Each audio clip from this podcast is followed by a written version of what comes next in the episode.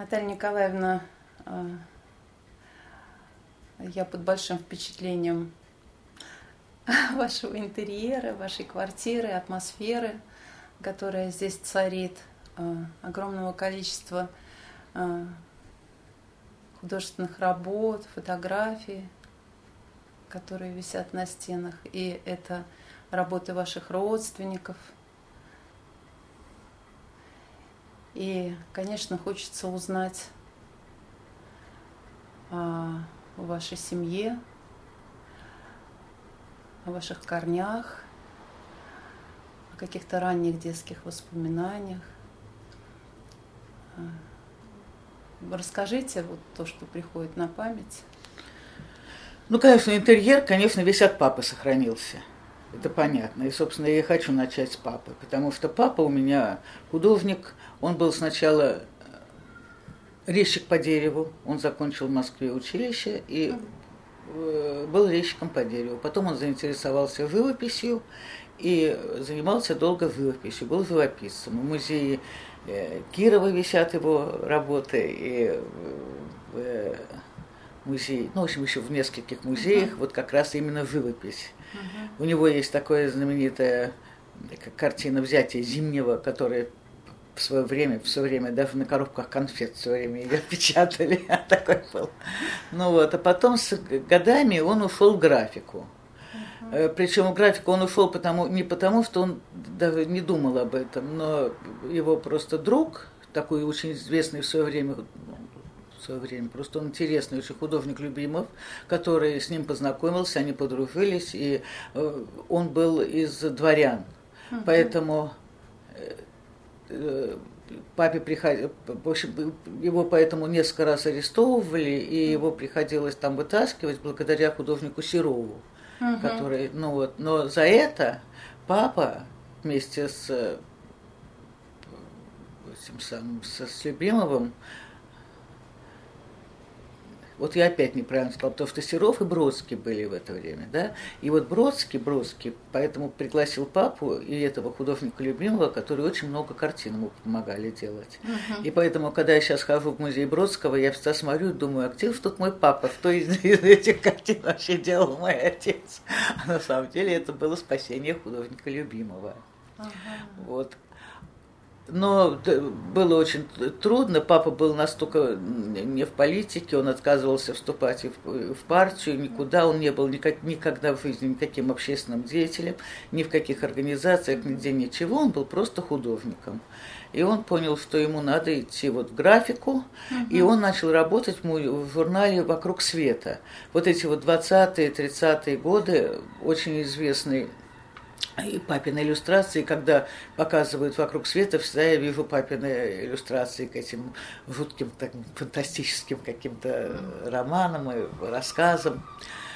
Но у папы был брат, младший брат Вася, которого папа очень любил, и который тоже был художником. Тут я мало, честно говоря, не узнаю, что он кончал, как он вообще, почему он стал художником, то ли потому что папа, или не знаю почему. Но он тоже был «Вокруг света» художником. А так как у него была фамилия тоже Кочергин, а папа в это время блистал, и о нем было как известный художник Кочергин, как бы иллюстратор «Вокруг света», тогда же не было много уж так журналов, тогда это был очень известный такой журнал, и папа был очень известен, то Вася первую часть фамилии откинул и стал художником Гин. То есть на самом деле это Вася Гин. У него везде и подпись «Гин», и даже вот в документах там какие-то, те, которые остались, он Гин. Поэтому вот эти два, Гин и Кочергин, они забивали «Вокруг света» своими иллюстрациями. Вот. Но потом стал «Вокруг света» хуже, стали уже запрещать эти резкие такие... ну, как сейчас говорят, экшен, такие вот, графика такая была у папы, очень четкая, стильная, эксцентричная, какая-то экспрессивная. Все это дело стали забивать, все это стали критиковать, все это... И папа ушел в детскую иллюстрацию. И, собственно, это уже, наверное, где-то вот после войны. Во время войны он очень плакатов много делал. Mm-hmm. Он одно время с Маяковским работал, тоже делал плакаты, mm-hmm. когда они работали, там «Окна роста», вот это да, вот все как работал. Да, он там дружил с Зощенко, вообще у него очень интересная биография. С Зильберштейном, mm-hmm. у нас даже есть фотография, где они все втроем там сидят. Ну вот, и он ушел в детскую графику после войны. И так вот как-то остался, как известен сейчас, mm-hmm. как художник детской графики, хотя, mm-hmm. Детской иллюстрации. Хотя на самом деле он, в общем, до этого у него была очень богатая жизнь, интересная, mm-hmm. совершенно с другие отрасли как бы изобразительного искусства. Он очень много делал, он очень любил Восток, поэтому у него очень много было китайских, японских, вьетнамских, каких-то еще там все эти, Тува почему-то там затесалась, у нас там еще есть. Ну и, конечно, русские народные сказки, это русские богатыри. А я считаю, что наиболее такие интересные, хотя и другие тоже, но это у него было замечательное издание «Калевалы», угу. книга угу. Калевала. И потом «Конек-Горбунок», который был, по-моему, в 1954 или в 1956 году выпущен. И после этого не было переизданий, хотя угу. я вот, ну, до сих пор удивляюсь, потому что они настолько яркие, красивые. Письма мы получали еще 20 лет после смерти папы. К нам приходила вообще масса писем просто с благодарностью от бабушек, от дедушек, от детей, от родителей, которые благодарили папу за эти книжки. В 90-х годах вообще переиздания как-то прекратились, и все это как-то накрылось. Папу вообще, фамилию папа исчезла вообще с горизонта. А вот года 3 назад вдруг приехали из Москвы из издательства, сначала одно издательство, потом второе издательство, и стали папу переиздавать. И сейчас просто вот переиздают, просто, я не знаю, ну, издательств 5. «Конек-Горбунок» уже 3 раза переиздан, хотя за всю жизнь вот, с 50-х там годов его не переиздавали. «Калевалу» издали замечательным, вообще огромным подарочным таким изданием, и плюс все еще сказки. И сейчас еще продолжают мне звонить и опять просят, чтобы папу переиздавали. И сейчас я так вообще, то есть все. Ну, не все, конечно, но очень много, там 80%, просто сейчас все переиздано. Они выискивают те сказки, которые даже не настолько уж интересны были тогда, но все равно вот Кочергина печатают уже с биографией его, с его черновиками. Я очень рада, что сейчас такая полоса, и что как-то папу вспомнили. Конечно, мы выросли на этих сказках, вот, и хочется, чтобы наши, там, я не знаю, внуки тоже имели возможность видеть. Дети мои очень любят папины иллюстрации все, и когда приходят книги, они начинают, чтобы и им, чтобы я не забыла, обязательно, там, я все время, когда получаю книжки, значит, там, одному, другому, чтобы все это, и они хранят и берегут эти книжки, что мне тоже приятно, потому что как-то они мало застали своего дедушку, еще старший, он еще как-то общался с ним, и папа его очень любил, а маленький родился уже после папиной смерти следующий. Ну вот, и поэтому мне очень приятно. Дедушка к ним приходит через книжку. Да, и вот они, причем они пока сидят, рассматривают, и я смотрю, с каким увлечением они все это смотрят, взрослые дядьки, вот, а все это любят. И я думаю, это моим и внучкам, правнучкам все это перейдет. Что я считаю, что папа, конечно, сыграл огромную роль в жизни моей сестры, и поэтому, может быть, и художником я стала, и, соответственно, только благодаря им. Причем папа стал художником совершенно, как кажется, во всяком случае, по его легенде, случайно. Просто он все время бегал за своей старшей сестрой и выяснял, куда она идет. Так. И однажды она пришла в Третьяковку, и он оказался там.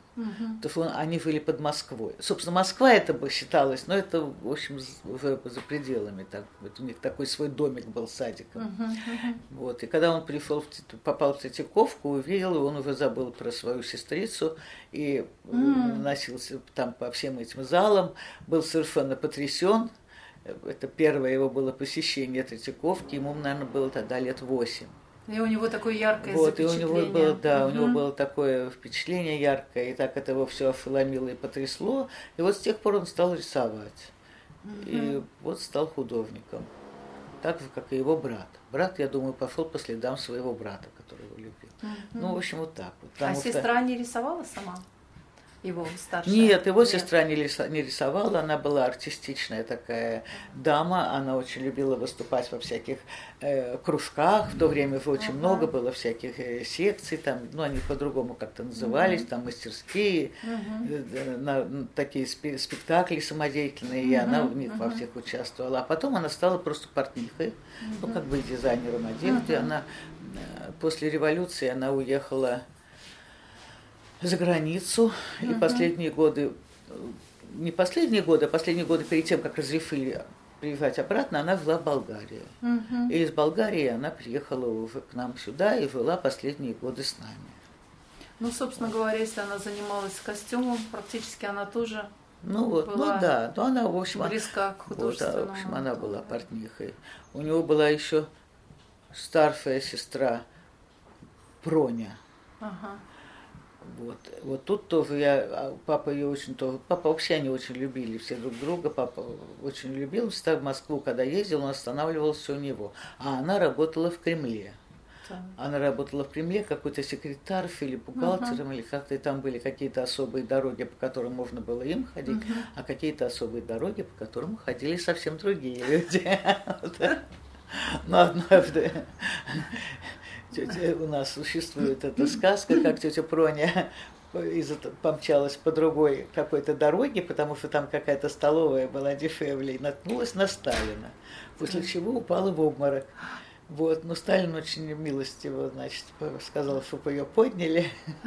Вот, и это у нас вот такая легенда, как тетя Проня работала. Она жила в доме, в котором всегда, конечно, недалеко от Кремля она жила, и там много жило людей, которые там работали, поэтому она, у них он охранялся дом, ходили люди в штатском. И когда приезжал папа, они с ним здоровались и спрашивали, надолго ли вы к нам? Папа говорил, я там на недельку. И, значит, пропускали. Поэтому они знали всех, кто входил и выходил из этого дома. Вот. Ну да, время такое. Да, время такое было, надо сказать. Да, в общем, так эти... Ну, постоянные какие-то там были эти, потому что они папу уже знали, когда он проходил. А когда вы родились, папа уже был известным художником? Да, папе было 43 года, когда мы родились. Маме было 33, а папе было 43. У папы был это второй брак, и у мамы тоже был второй брак. То есть мы были такие поздние дети.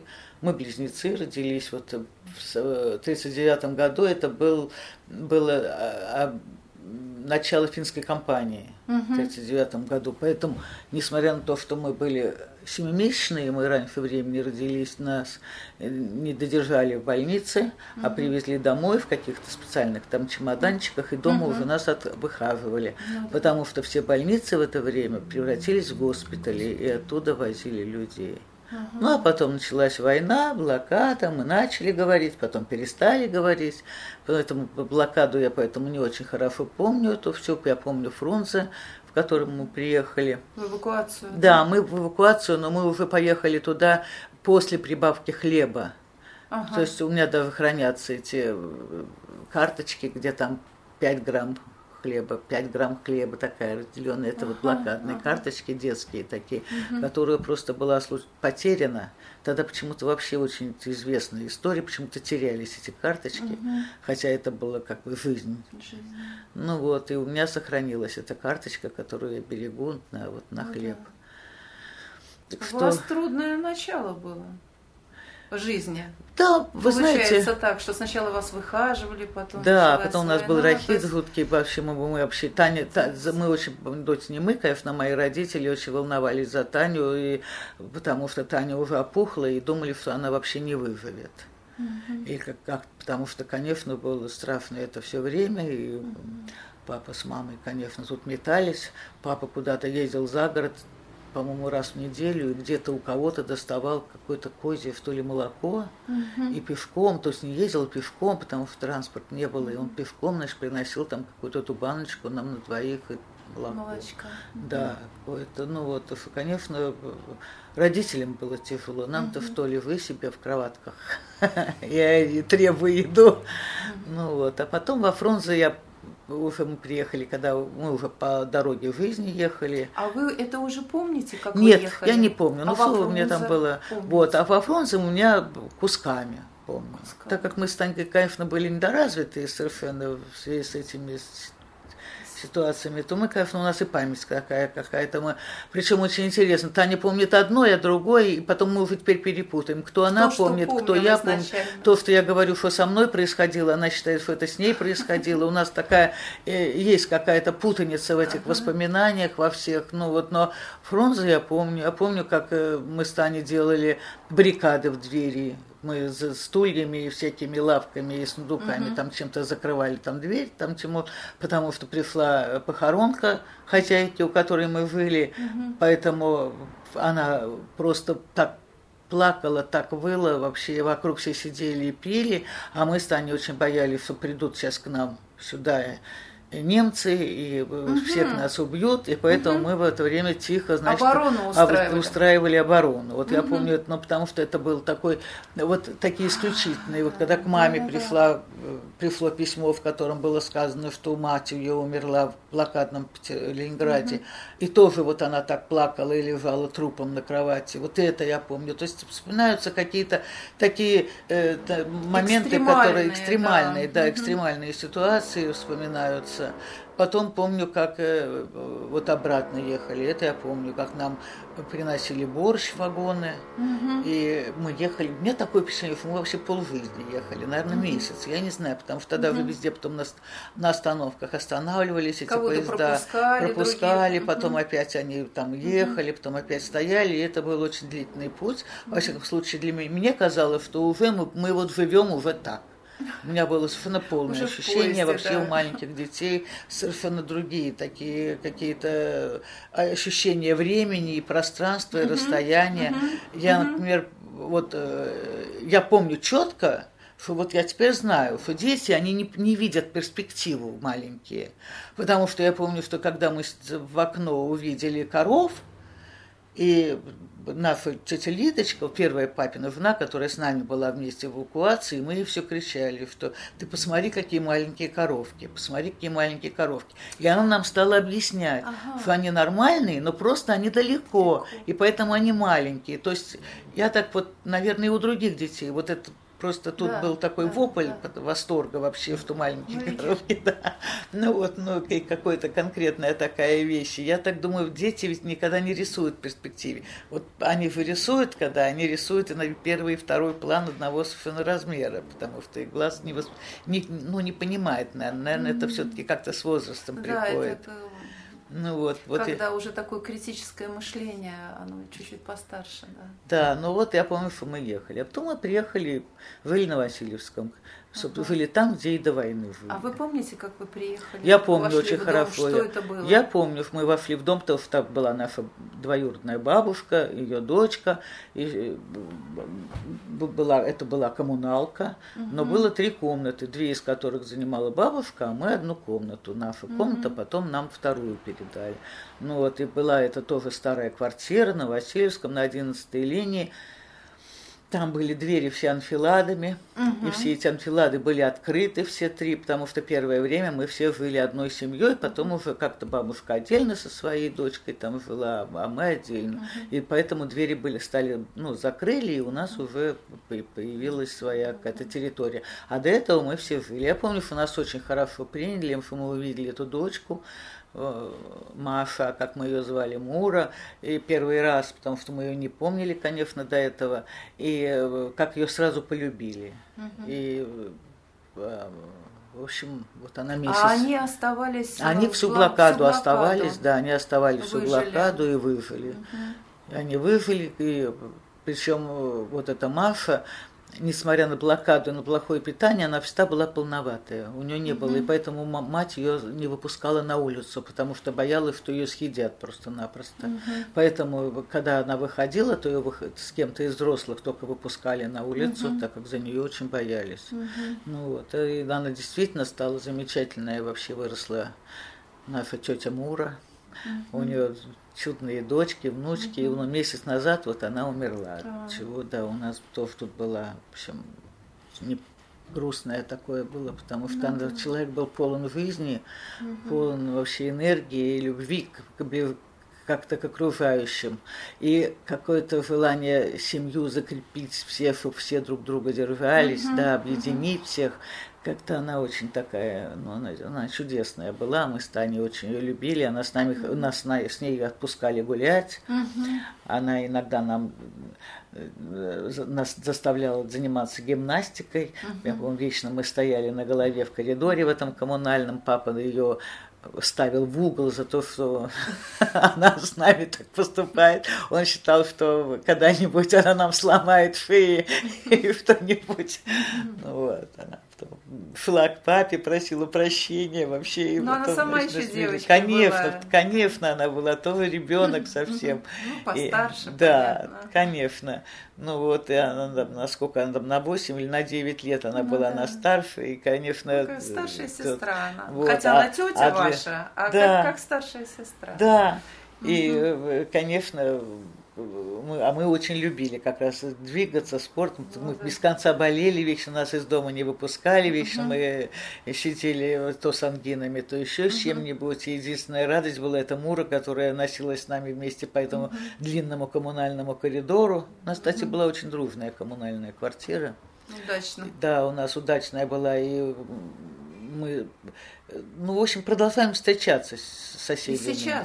И сейчас, да. До сих пор вот мы продолжаем там. Если уж так часто не встречаться, то перезваниваемся регулярно и выясняем, как там и что. То есть там это вот те дети, которые уже выросли. Дети, уже там внуки, уже все там это, и все равно мы так уже с детьми, уже теперь ВКонтакте, в Фейсбуке, уже там с этими со всеми уже продолжается. Это, конечно, такое эпизодическое такое, это не то, что все время, но остались эти чувства какие-то этого нашего и детства, и молодости. Все, ну, которые прошли в этой квартире коммунальной.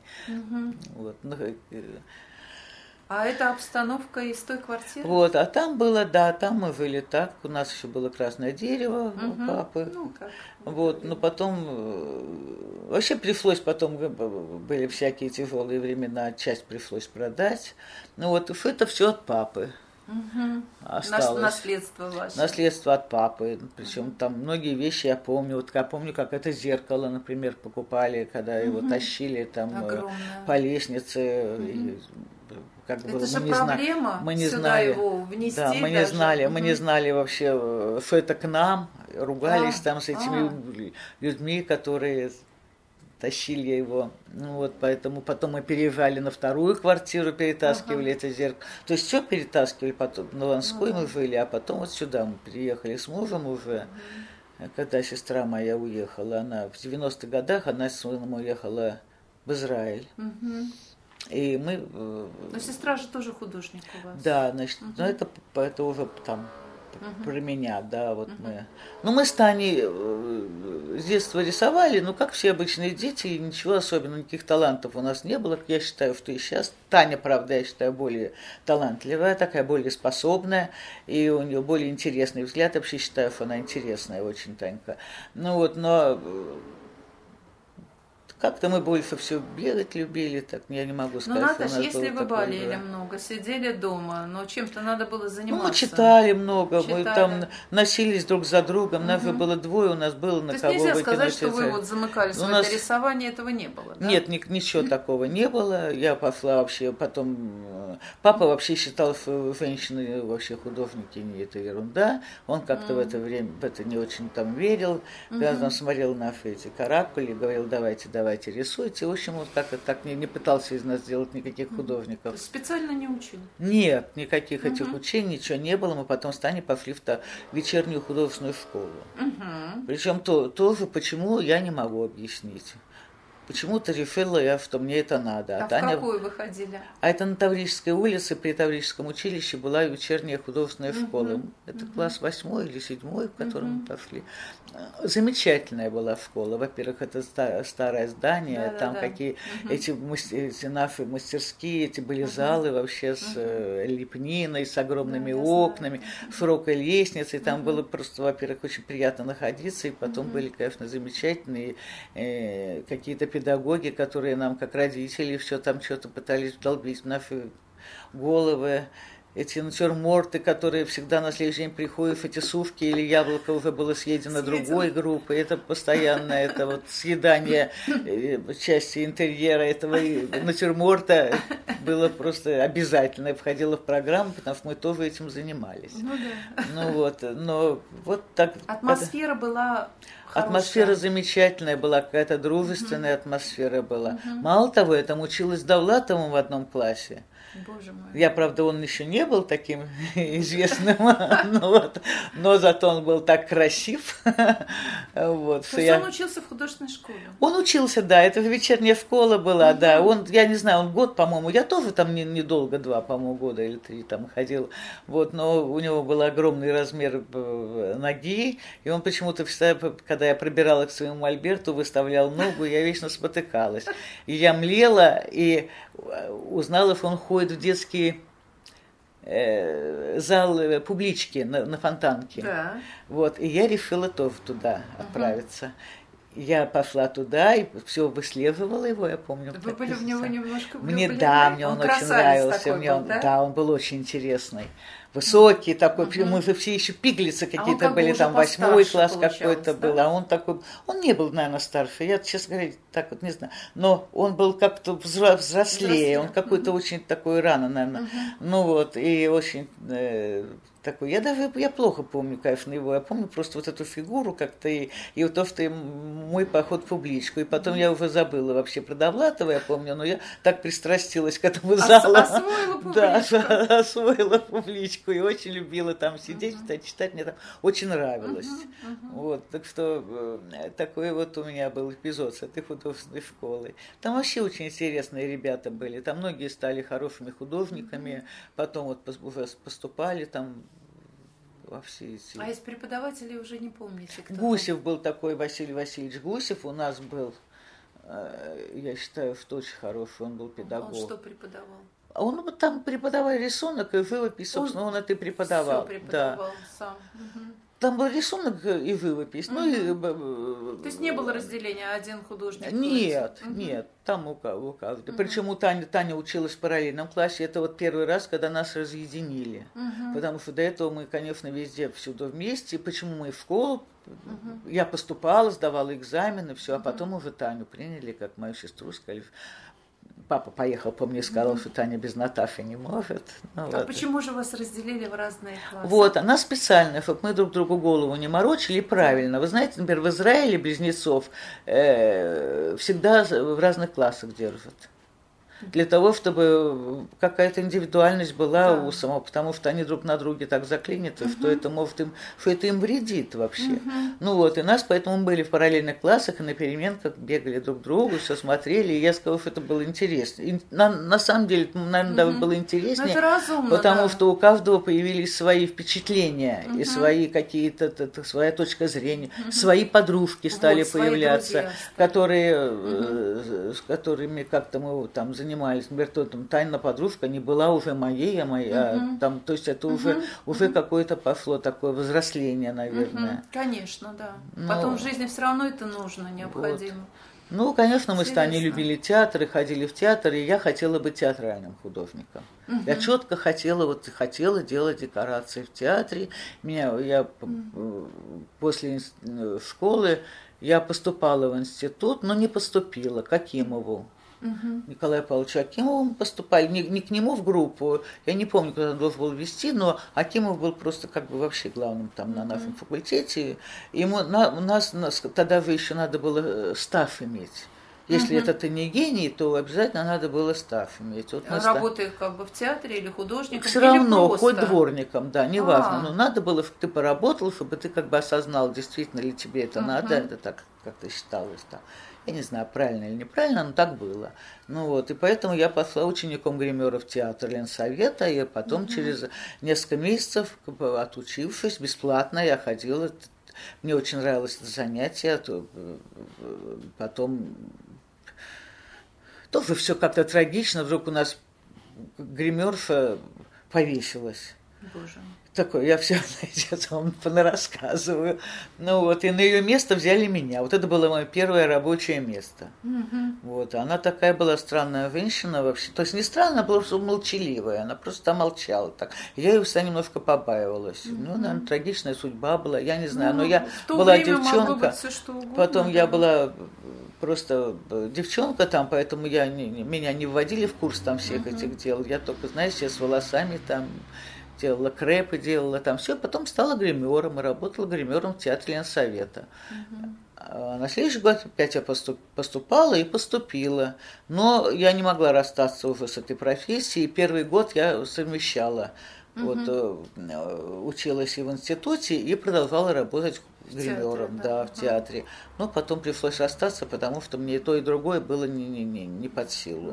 Они и так в театре и так мне очень часто шли навстречу, часто разрешали не приходить, то есть там как-то все было так. Но в театре в основном же вечерами была работа, перед спектаклем, наверное. Ну, там на и утренние, это же надо готовить парики, готовить гримы, репетиции там потом, генеральные, там много всего. Но так как я, в общем, была помощником, на самом деле, я еще не была таком, я так и не смогла стать хорошим гримером, потому что я просто еще, не освоив эту профессию, кинулась в другую.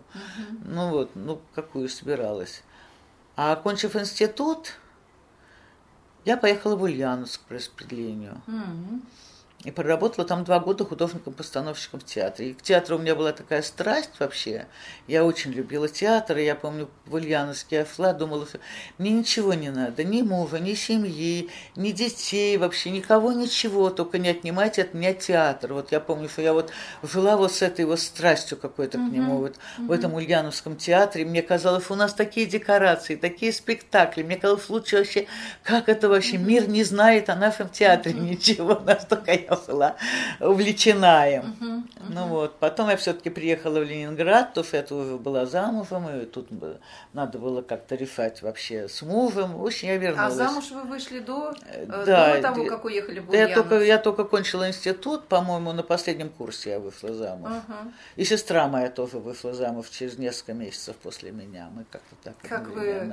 А сестра училась с вами тоже? Да, мы с Таней вместе поступили. На одном курсе учились? Мы в первый год вместе не поступили, второй год мы вместе поступили, попали как раз в группу Акимова. У нас была очень интересная группа, и у нас сейчас там, сейчас многие, конечно, там Наташа Избинская в Канаде, Миша Кулаков в Италии, многие умерли уже. А Неля Полякова с вами училась? Нет. Она на другом, курсе? Я просто не помню эту фамилию, да. Ну вот, вот Галя Деева с нами училась, она художник по костюмам, до сих пор работает на Ленфильме. И когда я попала на Ленфильм, я как раз к Гале пришла ассистентом. А потом мы уже... То есть вы после театра, после Ульяновского, вы не пошли опять в театр? Вы уже пошли в кино? Нет, я не пошла в кино. Я пошла заниматься дизайном, графикой. В инженерном замке был такой в НИИТ, который занималась дизайном. Первый раз тогда появилось слово дизайн и дизайнер, потому что до этого вообще никто... Такое модное слово дизайнер. Да, Таня уже работала там, и я пришла к ней, и мы опять вместе с ней работали. А когда вы были в Ульяновске, где Таня была? Она была... по-моему, в Перми. Она с мужем в Пермь поехала. Но они раньше меня вернулись, потому что там еще как-то неудачно все у них сложилось. В общем, и они вернулись. И вот она стала работать дизайнером. Ну вот, там, я считаю, что это большая польза для меня была, потому что я там освоила шрифты и графику, то, чем до этого вообще не занималась, и то, что мне очень пригодилось потом вот в работе. Ну вот, но тут меня позвали в Казань, и я унеслась в Казань, в театр бросив, Опять унеслась и работала в Казани, но уже по договорам просто. На постановку. Да, делала там, но я так приезжала, там месяц проходил, они снова меня звали, то есть я так приблизительно год, наверное, работала в Казанском театре, причем в Национальном театре имени Галиасгара Камала, у них очень старый, известный такой театр, очень хороший тоже, надо сказать. В отличие от Ульяновского, на самом деле, там вообще. Ну вот, но... А потом приехала после Казани и не знала вообще, куда ткнуться, потому что в театр как-то мне было... Мне предлагали работу завпоста с 2 постановками в год. Но зная, что такое завпост, я понимала, что мне с тем и с другим не справиться, и я отказалась тогда. Хотя неделю, наверное, там рыдала и страдала, и не знала вообще, идти или не идти. И как жить без театра? Вот, и как-то я вообще это... Ну, в общем, как-то я страдала, на самом деле, очень, но как-то я куда не тыркалась, все было занято, как-то... Вот я потом там в Пскове один спектакль еще сделала, ну, вот по провинции вот так вот я ездила. Не то, ну, в общем, по городам. Ну, вот. А тут мне позвонила просто моя подруга и попросила, нет ли у меня ассистента, вот эта Галя Деева, с которой мы вместе просто учились в одной группе. У меня никого не было, и я сказала, возьми меня. Ассистентом, посмотрим, что это такое. Она была художником по костюмам, а я пришла к ней ассистентом по костюмам. Ну, собственно, на фильм «Гроза над Белой». Про Фрунзе. И какие обязанности ассистента были? Ой, почти все. Все. Это была очень тяжелая картина, на самом деле, потому что это была гражданская война. Там у нас были и белые, и красные, какая-то армия капелевцев, там и еще чего-то. И мы поехали в Уфу, на реку Белую, и там были жуткие условия. Это же сейчас в группах кормят. Поэты. Я иногда смотрю, как они сидят и говорят, что они хотели борщ, им принесли щи. Нас тогда вообще не кормили. Да, нас тогда вообще не кормили, об этом даже речи быть не могло. И кто как хочет, тот так и ест вообще. Причем тогда магазины закрывались рано, утром мы выезжали, они были еще закрыты, вечером были уже закрыты. Днем вообще мы сидели на этой реке Белой, где вообще за километр до горизонта вообще никого и ничего не было. И на самом деле все было, оставляли какого-нибудь человека. От каждой группы кто-нибудь себя там оставлял, и тот там готовили, организовывали там все это. На самом деле, конечно, иногда. Потом нам стали привозить, но за нас мы должны были платить. Я помню, вдруг в этой Уфе приезжал грузовик с таким грузином с усами. Он с грузовика нам выдавал эти шашлыки, а мы платили ему деньги. Но шашлыки эти, это было какое-то сало холодное вообще. Главное, что оно было на палке, как положено, которое есть было невозможно. И при всей нашей голодухе на площадке, да, мы не в состоянии. Да. Причем мне нравилось, что всегда обидный перерыв объявляли. И мы в этой какой-то пустыне, там, в степи или в снегах, я не знаю, когда сидели вообще этот обидный перерыв. Ну вот, и, ну, с собой, конечно, брали. Перерыв там, был, но не совсем обеденный. Да, ну вот, так что... Была, конечно, совершенно другая система в кино, и очень тяжелые были условия в этой Уфе, потому что съемки были допоздна, потом надо было еще очень долго ехать до гостиницы, машины были старые, поэтому они ломались вечно в этой глине, некоторые приезжали уже вообще после полуночи, падали вообще замертво, и утром опять надо было на съемку, опять в этот холод, в эту мокрятину, все это на плотах, вода, это река Белая, мы на одной реке, на берегу снимаем, а вся наша техника стоит на другом берегу, когда кончается съемка, весь свет выключается, и все в полной темноте. Я помню, метались по берегу реки Белой, чтобы успеть на какой-нибудь плот, чтобы он тебя переправил, потому что если тебя забудут запросто, потому что просто никто никого не видит. Ну вот, и я помню этот сбор, и уже когда чувствуешь уже конец картины, уже так ориентировочно, приблизительно так норовишь к плоту поближе встать, чтобы успеть на него вскочить. В общем, конечно, смешно было. И вы эти костюмы, что вы их одевали? Значит, Галя Деева, она придумывала эти костюмы, ну, очень много было форм там все, которые придумывать все не надо было, но надо было все это знать, все это понимать, и я, естественно, вместе с ней всем этим занималась. Потом часть шили, вот пошивом я занималась из гардероба.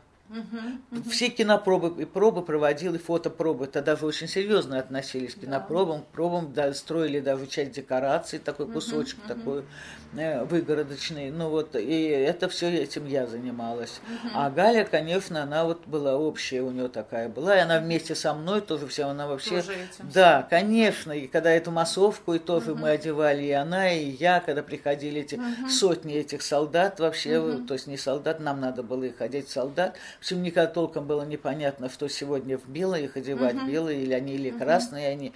Поэтому в автобусе тоже все это полусырое было. Вы потому как художники, что... и как костюмеры, все мы было там на все, вас, да. У нас, ну да, костюмеры тоже были, у нас тоже два костюмера. Делали все вместе. Но несла ответственность Галя Деева. Понятно. То есть художник-постановщик по костюмам, конечно, он несет ответственность. Плюс, конечно, она вкалывала как ломовая, а мы старались ей помочь всем, чем можем. Настолько, насколько а народу было много на съемках, да? Ну что, там армия целая была. А армии этих массовки, это все, это бесконечные эти армии, это было очень...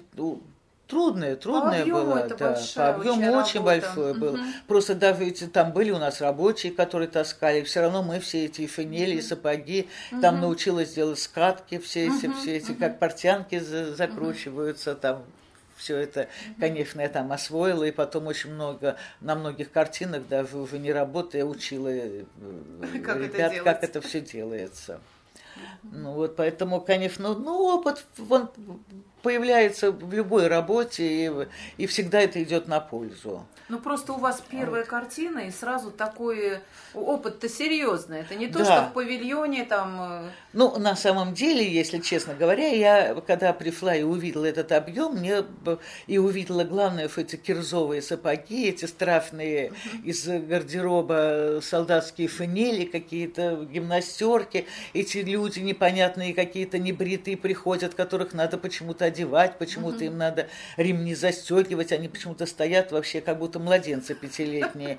И все это меня как-то стало так раздражать после моей работы в театре.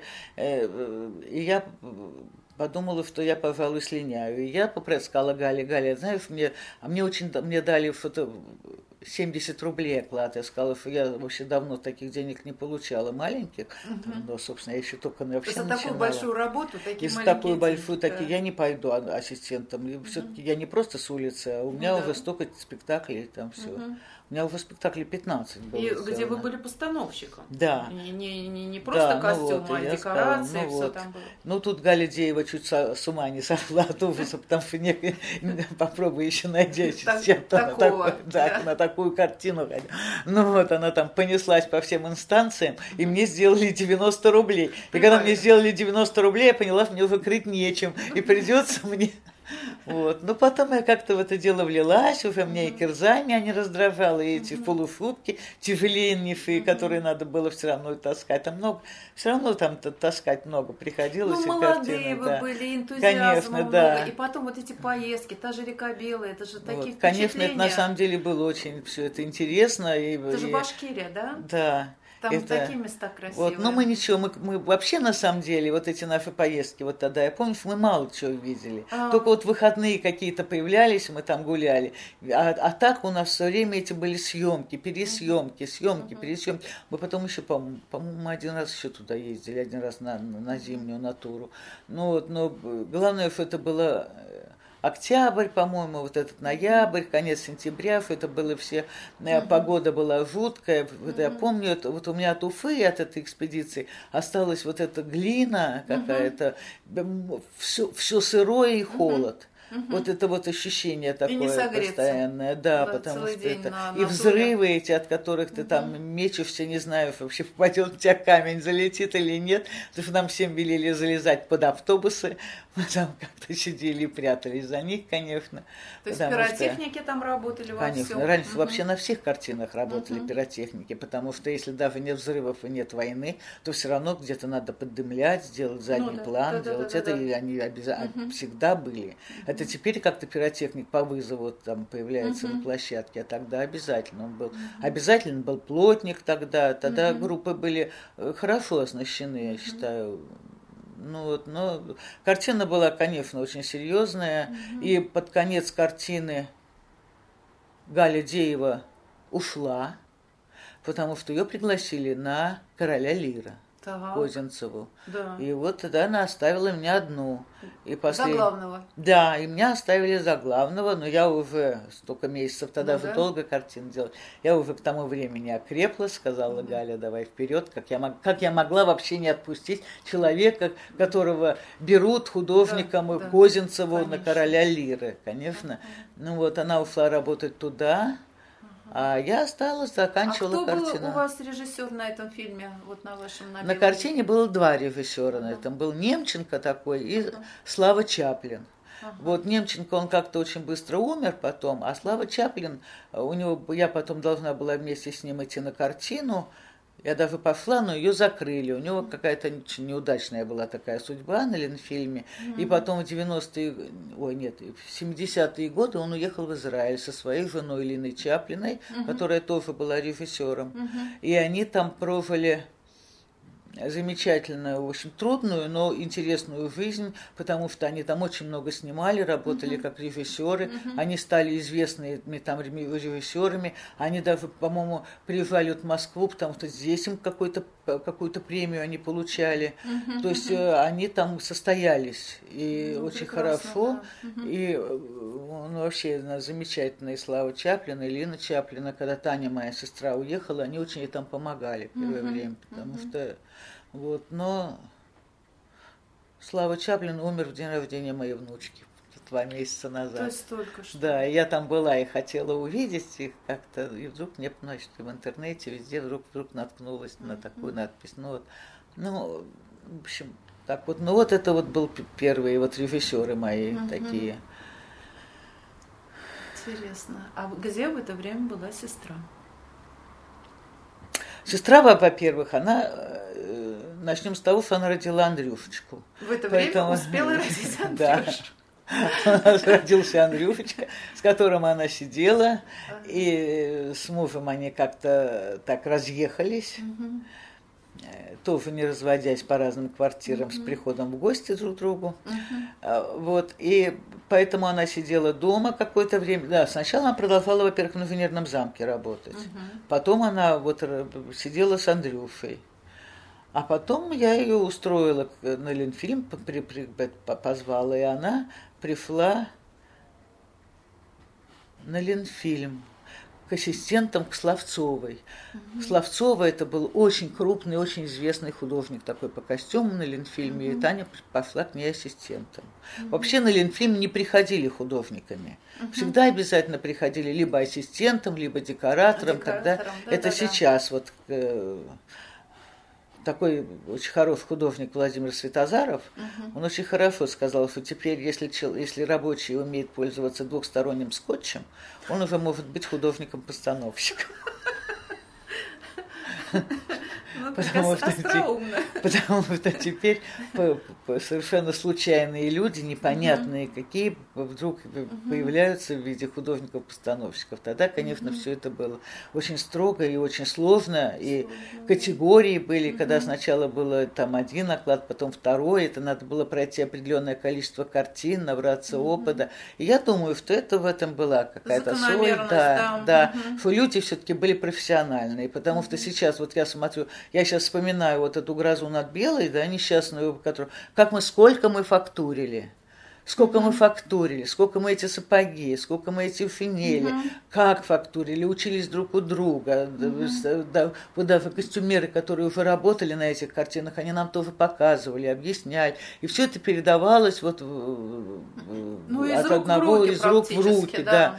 То есть потом меня, например, там вот режиссер Хейфиц, он мне как-то очень хорошо там объяснял, как, почему там сапоги не могут быть. Сейчас же одевают кирзовые сапоги, и даже там и яловые, и кожаные, и всегда у них впереди складка, но это элементарно, да, потому что они пролежали там 5 лет на складе, тут же одевают, и тут же они идут. Нет, мы отпаривали эти складки все, мы держали их под прессом на ночь, мы все это следили, и это действительно был живой костюм, костюм же должен быть живой. живое, обжитое, особенно. И сейчас, когда смотришь про войну фильмы иногда, то просто делается просто плохо. Как это можно было вообще так? Они не передают. Как можно одеть? Да, погоны на месте, орден на месте висит. Все это они выучили. Но костюм мертвый совершенно. То есть видно, что он либо только что пошит, либо взят просто из гардероба, или откуда-то еще, я не знаю. Но он не живой. Потому что если начинают фактурить, это сразу берут какую-нибудь гарь или черную краску и начинают там мазюкать чего-то. Хотя известно, и когда это надо знать вообще каждому, что человек, когда костюм стареет, то наоборот высветляется на тех местах, где на локтях, там выгоревшие места, он выгорает, он засаливается, он поблескивает, как говорил Райкин, в некоторых местах. И это все надо знать, в каких местах. И это очень важно, потому что теперь же люди приходят, действительно, они просто не могут этого, у них ни опыта нету, ничего нету, они просто приходят так. И костюмы теперь так долго не носят, поэтому даже и не знают, где это должно было быть. Потому что сейчас что? Сейчас мода, все быстро меняется, и другая какая-то жизнь. А раньше любую куртку актера, там кожанку, там, не знаю, пиджак давали носить кому-нибудь перед тем, чтобы это все форму приобрел, потом там сбрызгивали его и сжимали в локтях. Сама я сколько раз одевала. Когда я вижу, вот когда на мокром появляются складки, значит, это все это анатомия, на самом деле, костюма, когда надо это все знать. Так что так же и обуви, и где на коленках. Почему-то всегда делают, если высветляют ниже, не там, где на коленках. Надо сесть, сделать коленку, на ней уже можно сделать. Ну, очень видно иногда. Ну, костюм, он же передает характер. Конечно, если хороший костюм, все, но вот эти, особенно это как касается, конечно, сериалов. В основном, потому что там, во-первых, и денег нет, времени нет. Я, кстати, тоже и понимаю, с другой стороны, потому что у нас все-таки какое-никакое у нас было время, подготовительный период, когда мы все это подготавливали. У нас стояла ванна в подвале Ленфильма, которую мы, я помню, хлоркой делали, воду с хлоркой, там наполняли как специальным составом, и все эти в этих перчатках каких-то окунали, там все эти вещи, потом проверяли, потом фактурили. То есть это был целый процесс, это не просто перед съемкой, а сейчас актер в кадр, и перед съемкой подбегает и начинает что-то гримом или этим там подмазюкивать, все, и вперед пошел. Быстрее, потому что все, времени снято, нету, все. Да, все снято, давайте вперед. Ну, очень жалко, что это, но, с другой стороны, это не везде, потому что, когда посмотришь настоящий художественный фильм того же Фауста Сокурова, и ты видишь, какие там костюмы. И все там обжито как надо, и все отфактурено как надо. Все это ну, там... и у Германа в фильмах. Там у Германа, кстати, вот Галя Деева, она прошла в школу Германа, она работала потом у Германа. И она вообще, я считаю, что она замечательная художник. Она потом с учителем края вот делала всегда. Ну вот, и все это, конечно... Да, и режиссеры на это обращали внимание, а сейчас и режиссеры тоже как-то им не очень это все важно.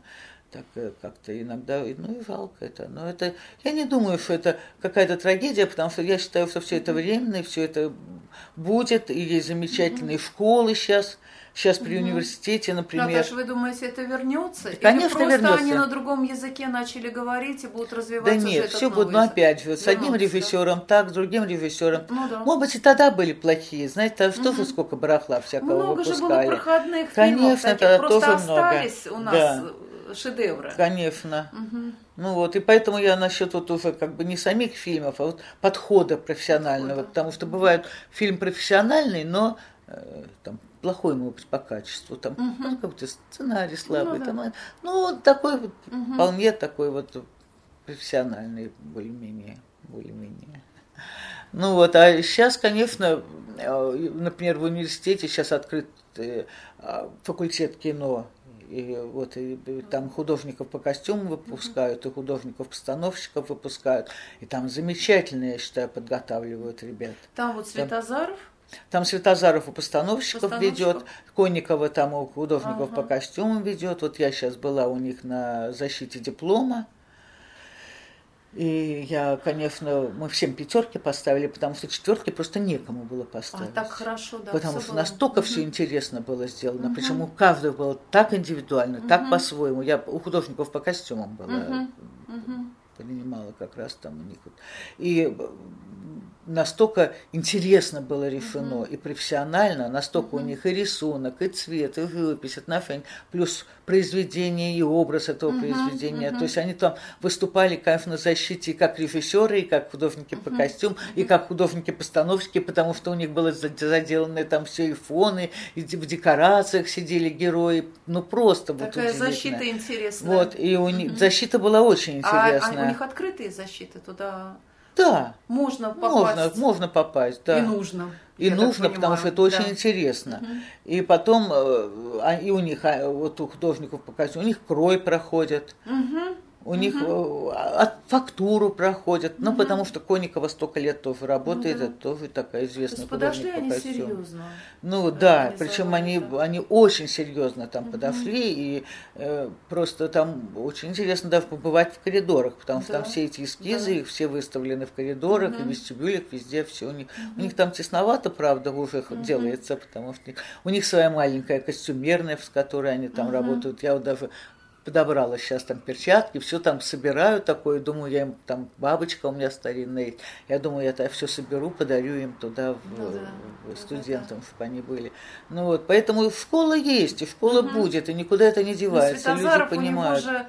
Он вырос в этой атмосфере, конечно, прекрасный художник, и я видела эскизы его учеников в музее при Ленфильме, когда его вот открыли, ну да, вот заново, когда были, да, было выставлено. Да. Мне было очень интересно посмотреть. Очень интересно. Они какие-то другие, такие новый язык у них. И вместе с тем очень мы просто мало знаем других художников-постановщиков. У них может очень быть разный был язык, Катя. У них там замечательные были художники, которые по-своему... Дарер, например, у него своя была, конечно, совершенно. Да. Он один был. Каплан, совершенно Маневич. Даже Маневич и Каплан, казалось бы, муж и жена. У них совершенно разные вещи, которые очень отличаются друг от друга. И тогда... были интересные, Быков, там был еще компанец такой художник, Марксена, как Галкина, Светлова, какие замечательные эскизы были. И они все разные были, точно так же, другое дело сейчас. Конечно, многие художники просто там... хуже, конечно, все это делают. Там на сериалах вообще эскизы не нужны. Сейчас вот это, вообще вот это вот пропало, вот обязательно эскизы. Прям сразу. Просто потому, что вот я сейчас на сериалах работаю, я вообще никакие эскизы не делаю. Если декорацию, я макет делаю, там выкраску, там поговорив с режиссером. Наташа, но вы берете за сериалы, да?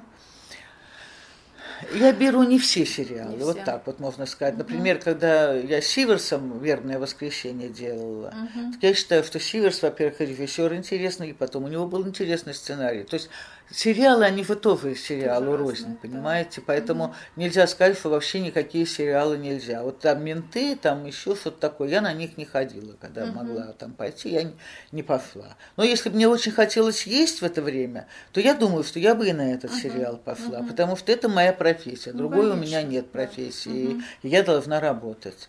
Ну вот, и потом я работала свой-чужой с режиссером Поповым. Это молоденький совсем мальчишечка просто пришел. Это настоящий режиссер. Я увидела буквально там через месяц. Сначала я, кроме свирепости, он у меня ничего не вызывал, потому что мне казалось, что уж больно у него много претензий. А потом я поняла, что он режиссер.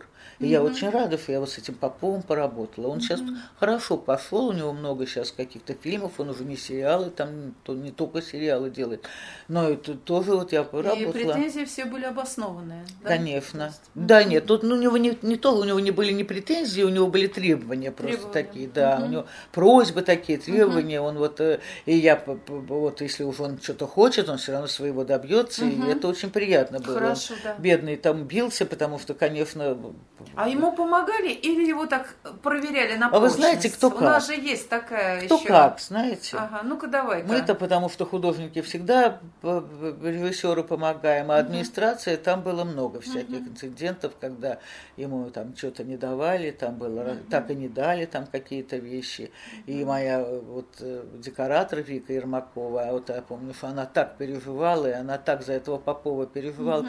Ну как же не дать, ну как же не дать? Ну он так вообще бьется, он видит, что он хочет снимать. Угу. Ведь это же не просто претензии. Угу. Одно дело просто, когда вот я хочу угу. такое, подайте мне. А другое дело, когда человек понимает, почему ему это угу. надо, зачем ему это угу. надо. И тогда, конечно, надо угу. обязательно идти навстречу и угу. биться за то, чтобы это было. Поэтому, а он конечно, где учился сам, не знаете? Он московский вообще, да. Я не знаю, угу. где он учился. Но я знаю, что он в РВС сейчас вот что-то снимал. Угу. Ну, так вот до меня дошли какие-то такие слухи. Так. Во всяком случае, надо следить за этим режиссером. Он не пропал нигде, угу. он как-то работает. Угу. Так что в сериалах тоже есть хорошие. Я помню, что «Свой-чужой» моя сестра смотрела от начала до конца, хотя на сериалы вообще практически не смотрит. Ну, вот. Мы все как бы не смотрим сериалы, но все равно какие-то смотрим. Такого, когда говорят, ах, я не смотрю сериалы, ах, я не смотрю телевизор, ах, я там у меня. На самом деле все что-то видят, и все смотрят, и это уже какая-то часть жизни такая, которая, ну, неотъемлемая. Все равно телевизор торчит в доме, и все равно иногда включив и где-нибудь зацепишься. Ну вот, потому что я, по всякому случаю, большинство. А если что-то интересное, еще и в компьютере посмотришь подряд. И потом в компьютере так... все дам сейчас, тем более. Тем более, что его можно остановить, да. отойти, продолжить, это удобно. Вот. То, что, конечно, были проходные сцены, были проходные сериалы, тоже, конечно, были, но... Работа есть работа, это моя работа, я не могу. Во-первых, когда идешь на картину, не всегда знаешь. Иногда идешь на художественный фильм в надежде, что-то попадаешь в такую вообще дрянь, и потом жалеешь, что ты вообще связался и с этим режиссером, и с этой картиной. Так что это не всегда. Сериал – это просто другое. Сериал – это не то, что плохо или хорошо, просто это другой вид, другой как бы, вид, да, вот и все. А фильм – это совершенно другое. Наташа, мы поговорили с вами довольно подробно о вашем первом фильме, работе в кино как художником по костюмам. Но как дальше продолжалась ваша деятельность в кино? И, может быть, вы расскажете о работе художника-постановщика в кино? Да, ну я проработала довольно долго в кино, у меня лет 15, наверное, но при этом я всегда хотела все-таки уйти в декорацию. Все-таки декорации меня тянули, и хотя они были не в театре, а в кино, то все равно я готова, согласна была в кино делать, но только декорации. Мне это было очень интересно. Хотя, конечно, разница между художником в кино и в театре огромная. Потому как в театре это просто сцена, с одной точки все это идет, а в кино это надо со всех точек зрения смотреть. И потом Масленников мне предложил сделать, как я с ним перед этим работала как художник по костюму, он мне предложил сделать как художник-постановщик фильм «Продление рода». Тема была очень интересная. Это 300 лет как бы на истории монастыря одного, жизнь народа нашего российского, русского. И я с удовольствием согласилась, хотя было много препон, тогда было очень трудно перейти вообще художники-постановщики, и тогда взяли мне худрука, замечательного художника Каплана, который сказал, согласился быть моим как бы худруком, и с этим мы пошли работать. И я вот делала первый художественный фильм. Конечно, волнений было масса. Плюс мы снимали в Переславле. Я уже не говорю, что выбор натуры был настолько интересен, потому что мы ездили по всем монастырям и искали церкви, искали какие-то деревни. И по всему Золотому кольцу я тогда проехалась. Это такая замечательная поездка была, но надо было найти такой монастырь, который бы у нас был и разрушенный, и потом уже как бы до этого как бы отреставрирован порядки, потом разрушены, потом должен был быть в лесах, в общем, было много. И в Переславле, Залесском мы нашли этот монастырь, и там вот снимали. Это первая работа, я считаю, во-первых, она была в замечательном месте. Я просто в перерывах ложилась на траву, так на небо смотрела и думала, боже, какое счастье. А тут вокруг меня были эти разрушенные купола, и все это. Познакомилась с замечательным человеком, Пурифовым, такой этот историк архитектуры, который мне так как-то преподнес от Переславля, что до сих пор он остается одним из самых моих любимых городов. И снимали довольно спокойно, нормально, все как-то хорошо закончилось. И потом меня уже пошла, как-то меня уже пригласил режиссер Аксенов, я пошла, потом опять с Масленниковым. А Аксенов это музыкальные игры, что ли, были? Да, музыкальные. Да, так мы, наверное, там с вами встречались. Вот, маски были там. Там были маски, но это были, ну, во-первых, маски, которые я помню, что я делала, расписывала их сама, там что-то мы скакали. А потом там были настоящие буддийские маски из музея Казанского собора, да, которые мы тоже использовали.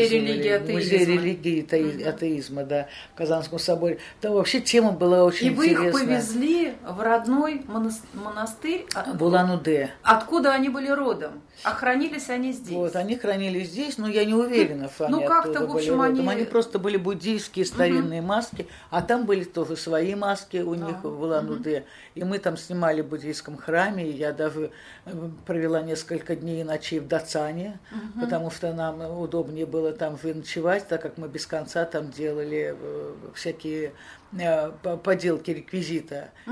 И буддисты нам очень помогали в этом деле. И вообще мне очень понравился и с тех пор и буддизм, и Улан-Удэ. Я бы вообще всегда, когда я езжу вот куда-нибудь, если есть возможность заглянуть, посмотреть Дацан, посмотреть там, я всегда это делаю, потому что у меня какие-то, во-первых, у них такое яркое какое-то, красочное, какое-то такое жизнеутверждающее вот начало в этих Дацанах, и такая какая-то радостная все, и эта музыка. Там съемки изумительные были, вот. Там яркий вот этот свет, синее небо. Я делала очень много, делала какие-то ковры, какие-то накидки, какие-то мы шили такие шелка, красно-желто-зеленые, с какими-то замечательными орнаментами, какие-то погремушки, которыми они стучали. Вообще мне вот там главный такой, который в этом вот Дацане был, мы с ним много очень разговаривали, и меня потрясало, что они дают весь свой реквизит, то есть все свои вещи буддийского,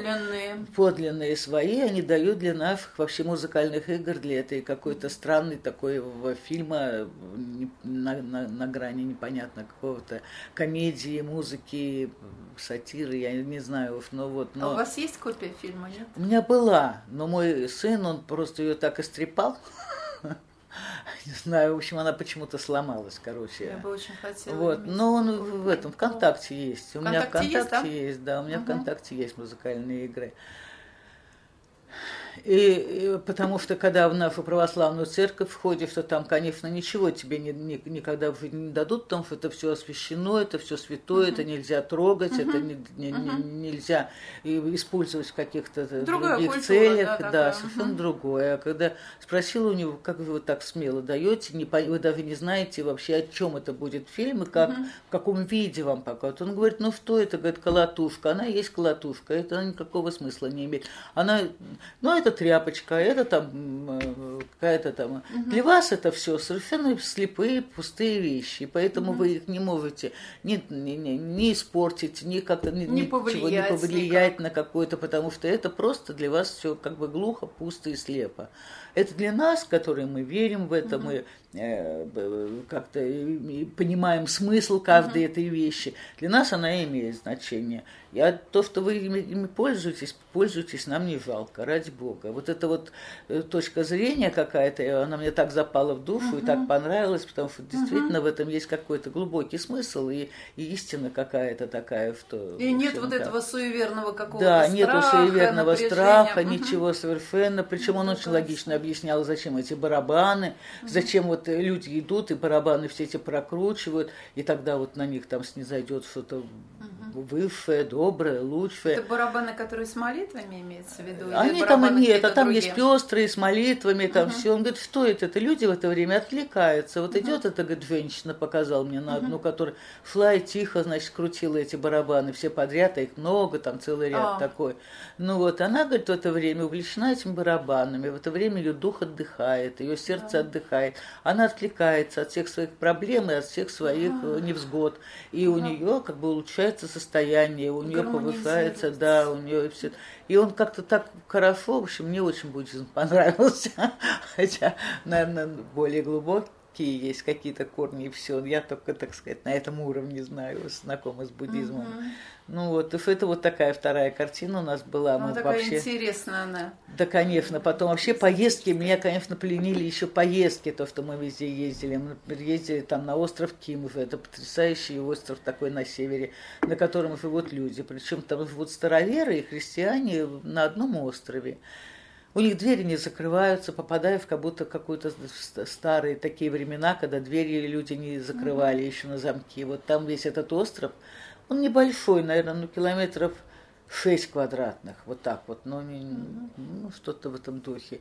На него зимой еще можно как-то ходить было на берег, а зимой это только на лодках. И там какой-то был, по-моему, паромчик или что-то такое, там каталось так периодически. Ну вот и они... живут дружно друг с другом. У них замечательная церковь XVIII века, которую, конечно, была под складом, и уже у них не было негде молиться. А у староверов на берегу огромный крест стоял, который был весь в тряпочках. Он, ну, я не знаю, ну, 3 метра, наверное, высотой. Такой, да, 3 метра, наверное, высотой на берегу, к которому староверы ходили, все там как-то молились, тряпочки развешивали. Вообще такой у них какой-то был языческая какая-то такая религия, и христиане тихо к ним присоединились. И у них теперь там какая-то была смешанная совершенно религия этого староверов. Ну, староверы это же тоже христиане. Да, они как бы вот... и вот эти христианы, все как-то дружно очень жили и молились как-то все сообща. В общем, какой-то такой странный был остров, на котором было молоко настоящее, козы настоящие, не было никаких... пестицидов, и все было такое вкусное. Нас кормили там молоком. Творог был замечательный. В общем, какие-то были впечатления чудесные. Вот это вторая была моя картина. Потом пошла опять к Масленникову. И мы, ну, я там дальше не буду перечислять, но был Филипп Траум, это было Средневековье, это вот первое, где мне пришлось делать это декорацию. Мы ездили в Чехословакию, снимали там. И в Ленинграде я строила 4 или 5 павильонов. Для меня это было все вновь, так как я декоратором не работала, и много было для меня непонятных и незнакомых вещей. Но благодаря своему вот помощнику и другу очень хорошему декоратору Воронковой Тамаре, которая мне все там иногда объясняла, как это все надо. Я как-то сделала, и надо сказать, что было очень интересно все делать. Я поняла, что я попала туда, куда надо. Уже театр как-то от меня отошел, потому что тогда у меня была такая травма, что я вообще перестала ходить в театр, чтобы не травмироваться. Мне это знакомо. Ну вот. А тут я как-то поняла, что это не менее, в общем, интересно, да плюс еще такие экспедиции замечательные, которые, конечно, очень увлекают. Когда ты едешь в такие места, и тебе еще деньги платят. Вот, это просто. И потом никогда в жизни сам не попадешь. Ни в эти деревни какие-то глухие, ни на эти острова. У нас на Камчатку потом поехала наша группа. Но я вот, к сожалению, не поехала. Тогда я не смогла поехать, брали что-то. Ну, в общем, я отказалась и очень жалею до сих пор. Потому что, когда они привезли материал, то это был потрясающий. Там клюква была, по-моему, там как вишня. И все это было усеяно. Такая красота была. Там вообще так... То есть, когда я посмотрела материал и видела эту красоту, какие-то непонятные женщины, которые играют на музыкальном бревне и бьют по этому бревну. Это вот еще аксеновский фильм, да. Да, в этом фильме все это есть, но это действительно, это никакая не массовка, не люди просто одетые, они были в своих костюмах, они действительно так жили, и так они потом приезжали даже в Ленинград у нас на съемки. Вот поэтому это было очень интересно. Интересный режиссер Аксенов, он как бы немножко опережал свое время, вот эти клипы, которые он делал, как стать звездой. Потом, тогда музыкальные игры смотрелись дико, и казалось, что фильм проваленный совершенно. А потом, когда вот уже через какое-то время начинаешь его смотреть, то понимаешь, он наоборот видел вперед.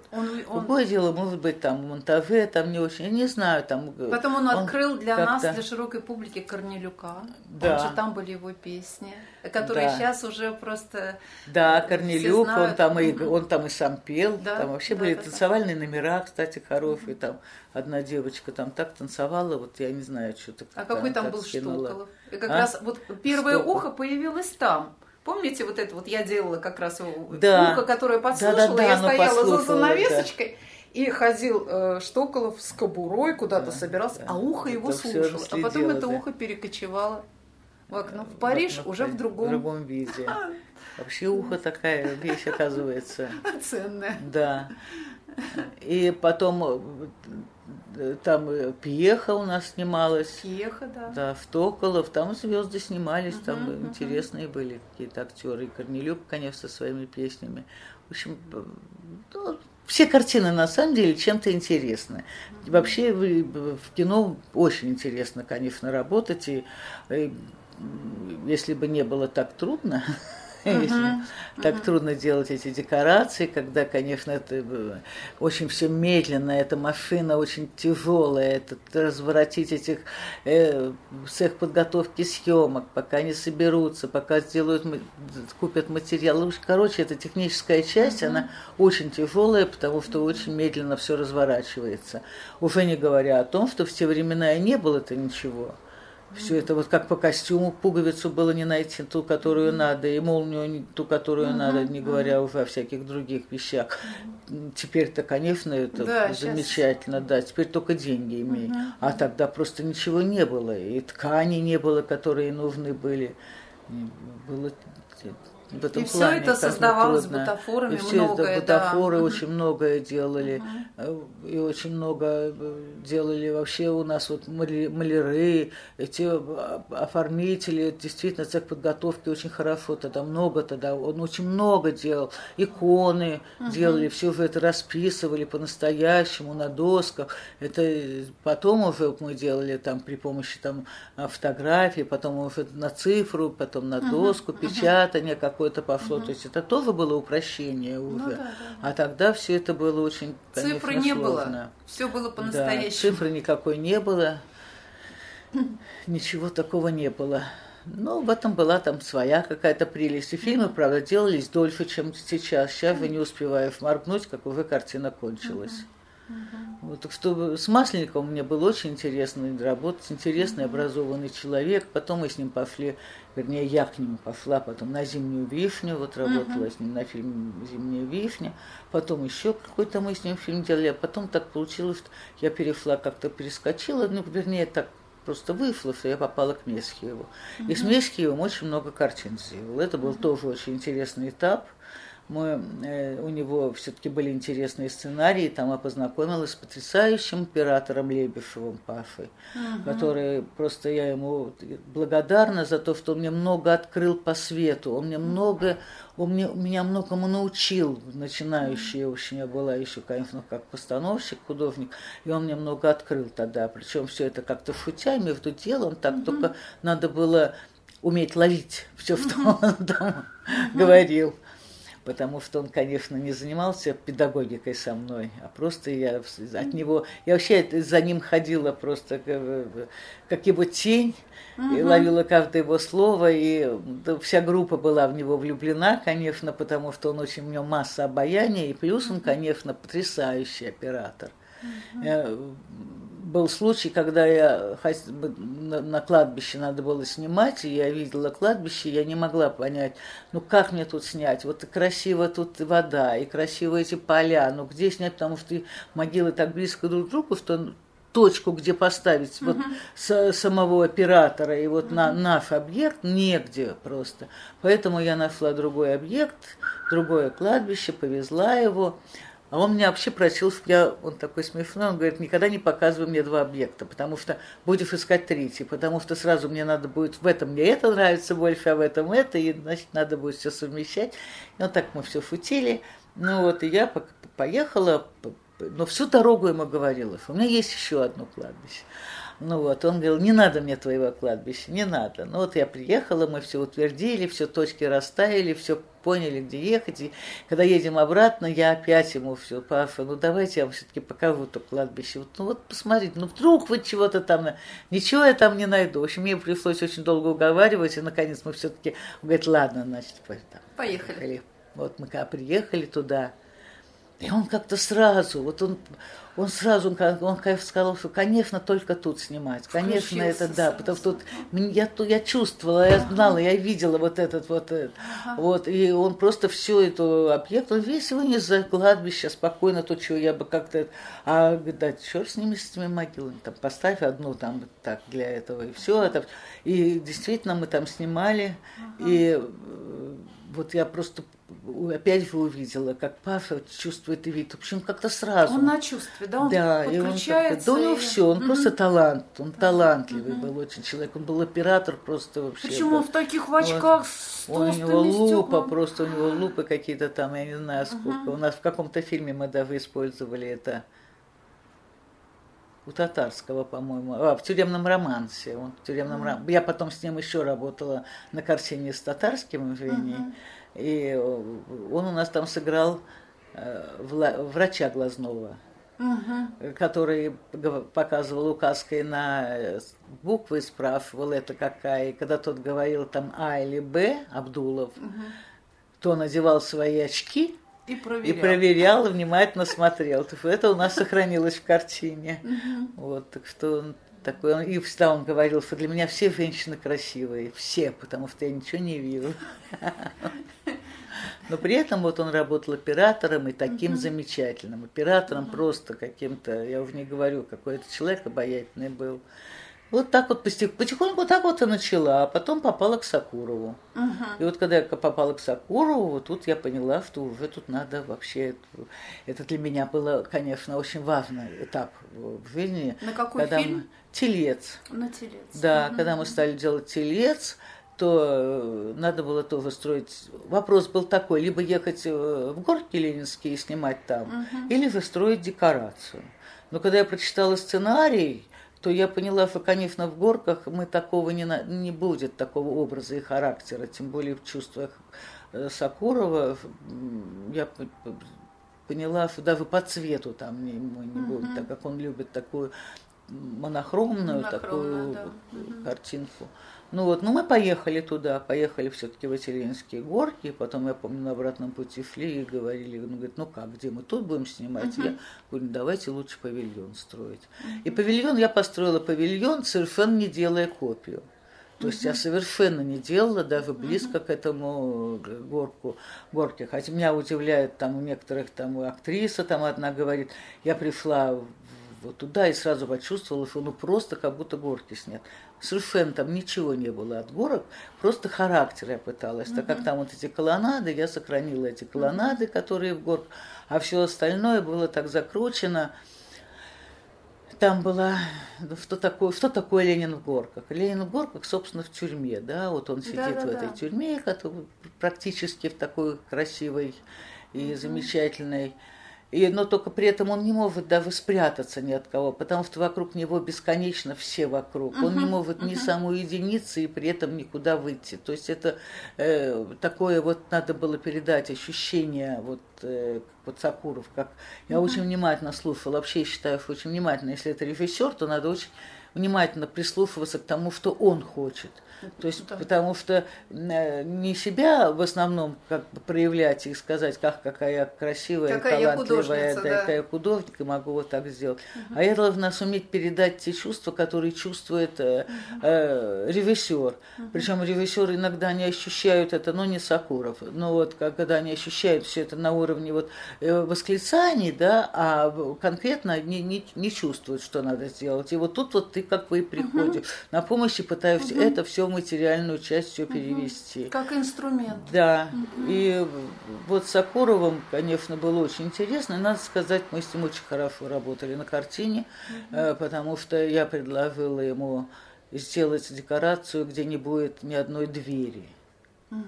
И вот так, что все комнаты, все как-то переливалось из одной в другую, в столовую, и так. В общем, я сделала такой макет. И мы утвердили его все. Но потом, конечно, и окон я очень мало делала. Вот, и потом все-таки мы к дверям вернулись, сделали там, по-моему, одну или две двери даже. Ну вот, потому что там уже надо было там подслушивание. Но, во всяком случае, вся основа, вся это сохранилась, и как-то мы там справились. И после вот этого фильма уже тут начались, там нам Нику дали, Золотой Овен мы там получили, там вообще как-то все это приподнялось. Потом я опять работала с Мескиевым, продолжала работать я с Димой. Мы с ним много, он как пришел на Ленфильм, мы с ним все картины подряд делали. Ну вот, а потом вот начался «Русский ковчег». Там была художником Лена Жукова, но так как там был большой объем, она меня позвала в сохудожники, и с Сокуровым мы договорились, и мы с ней вдвоем делали вот «Русский ковчег». А костюмы? Костюмы делала Лида Крюкова. Кстати, Лида Крюкова, она и Телец делала, вот и она Фауст делала, она такие, у Сокурова. Они такие натуральные. Вот, она у Сокурова все время, да, она с Сокуровым все время работает, и она замечательная художник по костюмам, я считаю. Она настолько чувствует тонко вообще каждую мелочь и какой-то... Причем она сама она может и вышивать, и бисером укладывать, и сама фактурить. То есть это художник, который все время принимает как бы руками, тоже помогает все это делать. И очень внимательно следит за этим делом. И главное, она как-то так чувствует и видит. Вообще, настоящий художник она по костюму. Вот. Ну, «Русский ковчег». И в «Русском ковчеге» тоже она. И в «Русском ковчеге», в картине «Русский ковчег» она тоже делала костюмы. Это был адский труд, потому что костюмов была масса, было несколько временных таких вещей. Ну вот, нам было полегче, потому что нам помогал Эрмитаж своими стенками, картинками. Ну, у вас очень интересное там вот это решение сквозное было такое. Ну, это вообще был такой эксперимент, когда за одним кадром все это было. Когда это снималось? Ночью или как? Как это все происходило? Нет, было в выходных, значит, во-первых, был выходной, во-первых, на выходной падало, еще один день закрыли, да, там как-то, потому что нам же надо было декорацию там поставить, все сделать, и там много, на самом деле, очень работы было. Но она, конечно, растворилась в этом Эрмитаже. И когда нам дали с Леной Жуковой Нику очередную, да, то я как раз даже сразу Аркадию написала «Спасибо Эрмитажу». Он мне помог. Потому что, на самом деле, конечно, там все-таки основа это Эрмитаж. Работает там Эрмитаж, очень здорово. Да, вот, что... Там такая уже работа другая. Но мне, правда, достался, опять же, там была крупная вообще удача. Я, собственно, поэтому и согласилась, потому что мне просили сначала, значит, сделать спектакль XVIII века. Я там делала спектакль. И это опять я вернулась в театр, я вернулась на сцену Эрмитажного театра, и надо было сделать там спектакль, причем со сменой декораций, с изменением там света, то есть у нас на самом деле целиком был сделан спектакль. И я, конечно, там, во-первых, я волновалась безумно, потому что я вдруг опять попала в театр, ну вот, а во-вторых, просто, ну вообще, тоже там все было там сложно, чужие люди, которые за все брали деньги, там как-то очень эти вот работники этого театра, как-то не хочется ничего говорить, но сложно с ними было на самом деле. Ну вот, и потом это все снималось одним кадром, и это было тоже. Такие нервы были совершенно на пределе, потому что я в окно, мы, например, у нас там надо было, там еще, дальше уже пошла у меня еще другая работа, зал же этот был, где Екатерина сидела, там должны были быть свечи, зажигать ничего нельзя, нам дали какие-то, разрешили какие-то такие вот маленькие свечечки только зажигать, поэтому раньше мы их не могли зажечь, они бы сгорели, позднее мы попали бы в кадр, поэтому это все было очень такое волнующее, такой был момент, когда мы всех наняли, уже потому что свечей было очень много, зажигали все свечи. Надо разом было зажечь. Да, надо было разом, чтобы успеть, а мы в окно, микрофоны были ужасающие, по микрофону нам сказали, там по их радио, там как-то там кричали, что уже началось, пошли. Я, конечно, к окну, там у арьер-сцены там есть окно, смотрю, они все сидят, курят, едят пирожки, никто вообще не двигается. То есть все время какие-то были команды фальшивые, неправильные, там все. Плюс еще к тому же это был Сокуров, все-таки это был Эрмитаж, это был фильм «Русский ковчег», о котором столько говорили, да, Ленина, и все привезли своих родственников, работники Эрмитажа, так, которых надо было спрятать, которым нельзя. То есть это был самый вообще ужас, потому что они могли вылезти в любой момент. Поэтому даже на этой сцене Кошмар. Мы их прятали за тряпками и прокручивали дырочки, чтобы они могли смотреть, и не вылезали, потому что мы очень боялись, что они вылезут. Те рабочие, которые у нас там были, которые могли появиться на сцене, мы их даже одели в то время, в которое нужно было.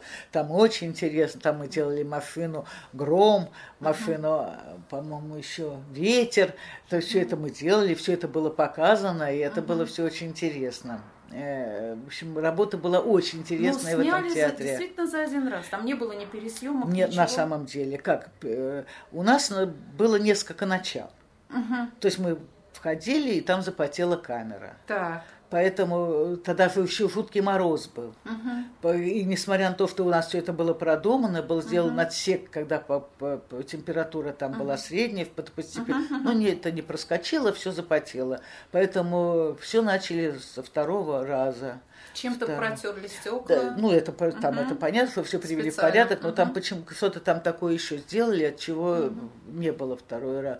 Но когда второй раз пошли, то оператору стало плохо что-то как-то. Поэтому опять остановились, не доходя тоже до... А там оператор кто был? Я забыла его фамилию, это был немецкий оператор. А, немецкий оператор, не наш. Я просто думала, кто-то. Нет, немецкий оператор был. Ну вот, и значит, оператору стало плохо. От всей этой сумятицы немец не выдержал. Понимаете, ему же надо было с камерой идти, там около 2 часов, там 1:40, по-моему, да, надо было с камерой идти. Непрерывно. Непрерывно, это был непрерывный один кадр. Это не просто кадр, это на пленку уже это все снималось, а этого не хватает, надо было еще менять пленку, надо было еще менять батареи, поэтому рядом шел человек батареи, у которого был как огромный рюкзак, там выфривал 2 раза. Это все делалось. Да. Ну вот, ему 2 раза его присаживали на, по-моему, на тележку, как-то так, что он немножко передохнуть мог. Он продолжал снимать, но его просто вот так вот под него подпихивали, это все. Это было, конечно, это все было очень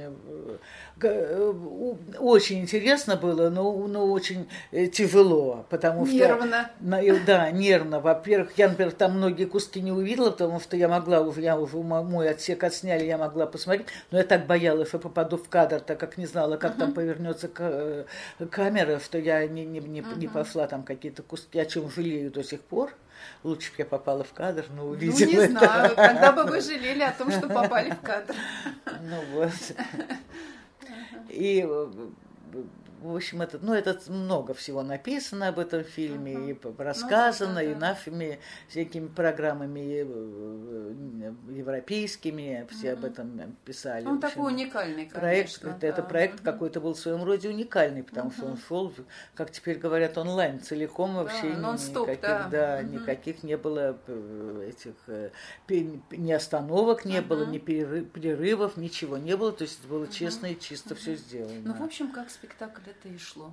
Как в театре идет без... Ну, там все-таки антракт идет. Ну, там хоть антракт, да. Да, тут это все... Они могли уходить там за кулисы, и все. Оператор с режиссером никуда не мог уйти. И сзади него еще шли эти ассистенты, которые все следили. И, конечно, там, может быть, и были какие-то, конечно, накладки. Поэтому камера увеличивалась. У оператора тоже было такое напряжение.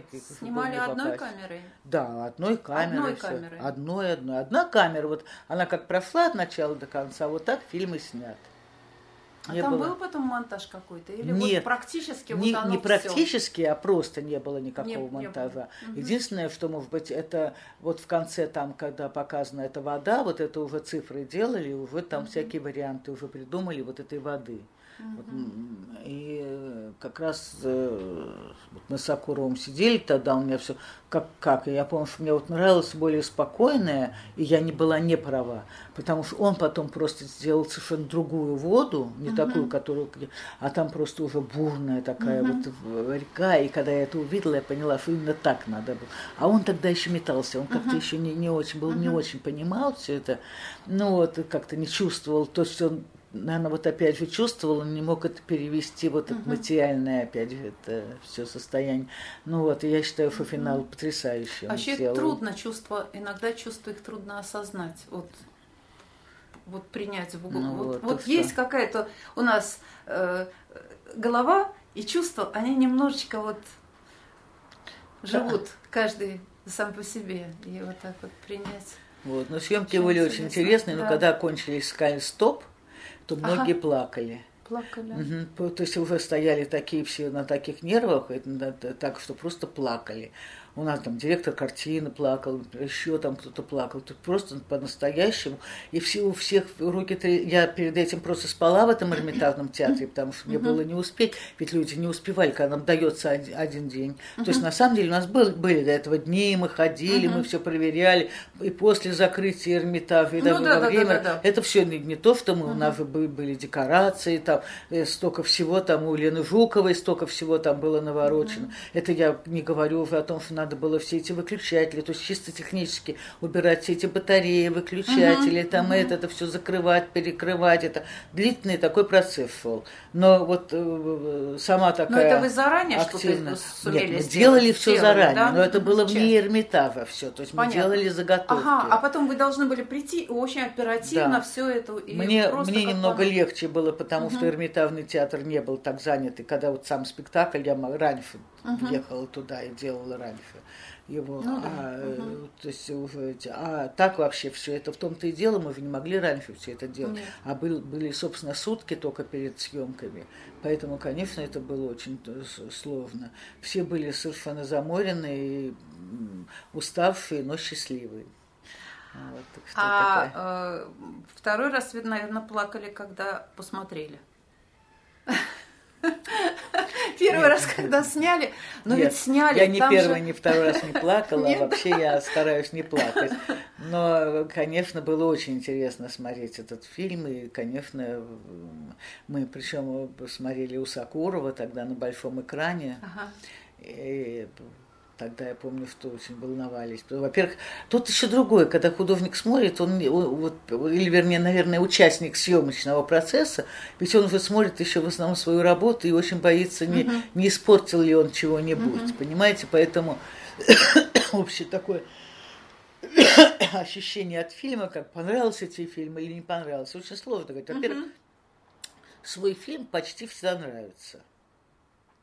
Ну, как-то любишь его, я не знаю, от всего, не всегда, но как-то бывает так. А потом, когда первый раз смотришь, всегда смотришь именно вот свою какую-то работу, и очень волнуешься, не напортачил ничего, и все. И потом, конечно, думаешь, и тут надо было сделать по-другому, и там, и вот эта неизбежность такая, какая-то безнадежность, потому что ничего исправить уже нельзя, это тоже как-то очень так обидно. И тут, конечно, нельзя ошибаться. Если в театре там ты сделал спектакль и сделал что-то не так, ты можешь ко второму, к третьему спектаклю что-то подправить, что-то сделать. А здесь уже назад дороги нет, уже все отрезано. Поэтому, конечно, все это. Ну, первый раз смотрите себя, а потом, все-таки уже как зритель. Да, потом уже как зритель, да. Но потом уже, когда уже зритель, уже так все знакомо, что тоже трудно быть объективным. Поэтому, когда меня спрашивают, нравятся тебе твои фильмы, или на которых, я говорю, мне все не нравятся. Ну, не значит, что они все хорошие. Не значит, совершенно не значит, что это такие замечательные просто фильмы. Просто это какой-то твой очередной этап жизни, который ты прожил, и который ты относишь все уже как к такому к ребенку, что ли, я не знаю, но бывают удачные, бывают неудачные дети. Но все-таки, когда смотришь фильм, в котором ты принимал участие, работал, то хочется, чтобы был хороший. Это да, это раз. А с другой стороны, ты видишь там свою работу, но ведь кроме своей работы там столько людей всего добавили, что это как бы новое, совершенно такой новый взгляд на это. Ну, конечно, все это видишь, но с другой стороны, ты все это и на площадке еще видишь. Ну да. Поэтому тут такого нету, чтобы что-то такое новое. Потрясения нет. Конечно. Обычно не бывает. Я не помню, что у меня были какие-нибудь потрясения. Конечно, Сокуровский фильм, «Русский ковчег», это, конечно, было потрясение, потому что действительно был этот эксперимент, и было очень интересное вообще какое-то ощущение такое, получилось или не получилось. Потому что там действительно очень много было работы. Там Лена и блокаду делала, и все зимние куски какие-то делала. Эти все какие-то она там строила для Гергиева, там эти были какие-то для его оркестра, там целая история там была, там много всего было, там еще чего-то там много, и уличный, там Зимний сад, который был вообще закрыт, нам открыли, нам там были, а у Гримеров какое там было, я уже не говорю, а сколько, вот тоже Лиды Жуковой, сколько надо было просто физически, их одевали всех накануне, их же всех накануне одевали, потому что в этот день бы не успел никто их снять. И они жили в этих костюмах. Они жили в этих, они спали в этих костюмах, это все, это они накануне всех их одевали, потому что иначе было бы там тысячи каких-то людей. То есть там все гримеры были собраны, все костюмеры были собраны, которые одевали. Плюс Екатерину надо было успеть, у нее она в разном возрасте, пока она сидит тут, потом пока они идут по коридору, ее надо было успеть перегримировать и сделать другой возраст и другой костюм. То есть там было очень много, очень напряженная работа была у всех. Там у всех было все распределено по точкам, где кто стоит, где кто справа, кто слева, кто... Курситура целая. Да, кто одевает сережки, а кто в это время меняет ботинки. И там, конечно, все это было очень все словно. И я считаю, что это, конечно, очень интересный такой фильм, как эксперимент. И, конечно, потом какое место, какие костюмы, какой... Просто зрелищно он был очень красивый. Так что, конечно, все это было... Но на самом деле Сокурова мне очень еще нравилось «Отец и сын» снимать, потому что я там строила декорацию крыш этих всех, и квартиру, то есть там все в декорациях делается. И очень интересно, потому что мы эти крыши строили на помойке, на заливе за Прибалтийской гостиницей, прямо над водой. И поэтому герой как бы с крыши, он посмотрел просто на это море вообще, хотя это на самом деле высота была, ну как... Ну, метра, наверное, 4, вот так вот, но не больше. Ну, вот там обрыв такой был, вот на краю обрыва, вот делали эту декорацию. И я помню, что тоже очень жалела, я хотела, потом я уже думала, что надо было больше размером все это сделать. Ну, хотя как-то так сошлось, ну, может, не знаю, ну, я считаю, что надо было... Но так как у нас... Почему у меня такой размер там получился? Потому что сначала мы в павильоне хотели все эти крыши делать. И у меня чертежи, это все, потом нас закрыли, мы как-то это все, а потом вдруг сказали, срочно, немедленно, все, у тебя чертежи есть. И я чуть-чуть увеличила, но, собственно, по новой мне было не успеть уже ничего сделать. И, вернее, даже, может быть, потому что мысль в этот момент не работала, а работала как бы успеть. Да, и вот это вот как бы успеть, оно убило вот ту мысль. Но...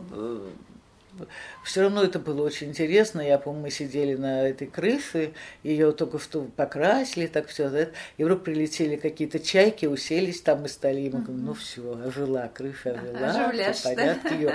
Уже чайки приняли за свое вообще все это. Вот.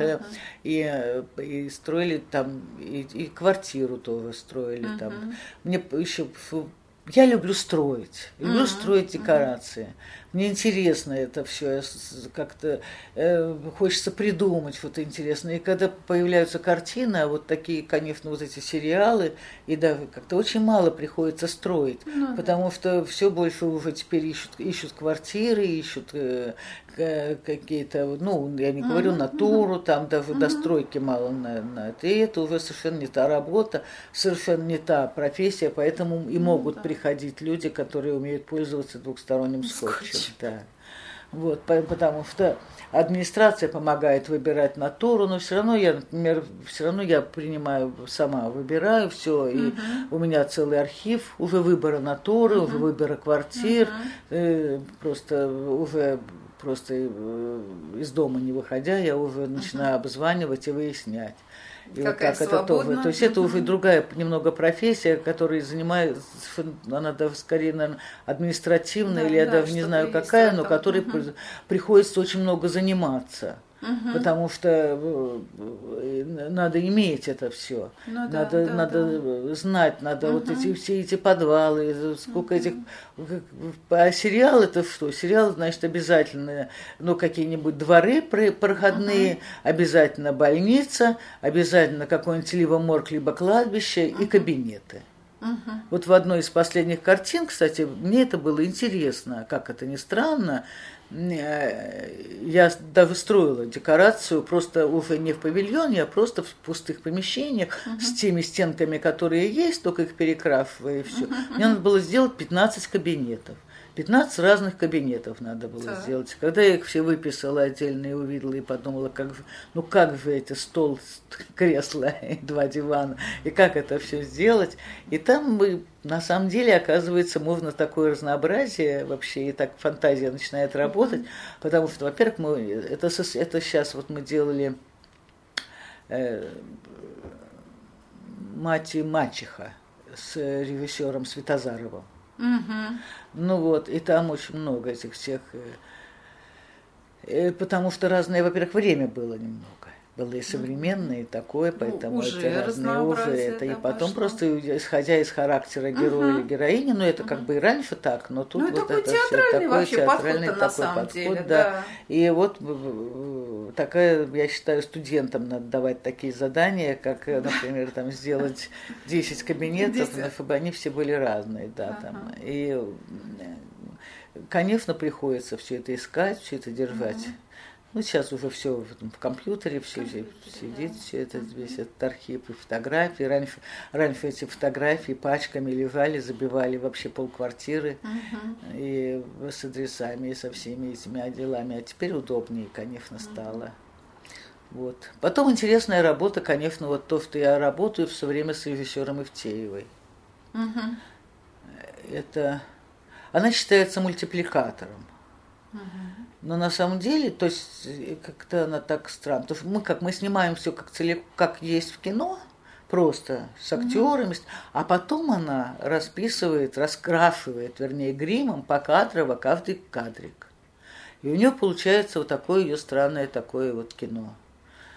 Вот первый у нее, по-моему, был клон. Это художественные фильмы у нее. Короткометражные или полные? У нее они короткометражные, бывают и подлиннее. Ну вот, она первый был клоун, был первый клоун у нее фильм, который получил серебряного льва. И красивый, кстати, такой приз у нее там стоит. Ну вот, и потом вот она дальше делала. Мы с ней очень много. Мне с ней очень интересно работать, потому что, хотя там очень мало денег, и очень тяжело в этом плане работать, потому что тема такая, например, последние вот там маленькие трагедии, например, мы делали, надо было сделать, мы снимали в 5-м павильоне, в пятом павильоне, да, мы строили все маленькие трагедии, строили в этом 5-м павильоне, плюс времени было мало, и вот надо было так придумать, чтобы все объекты туда затолкать, запихать, развернуть, повернуть другой стороной, ну, в общем, такое и вот. И потом было... дорисовочку она делает. И еще дорисовочку потом она делает. Потом не дорисовочку, она расписочку делает. Да, она сама расписывает. Да. Сама она сама училась в Мухинском училище, она художник сама.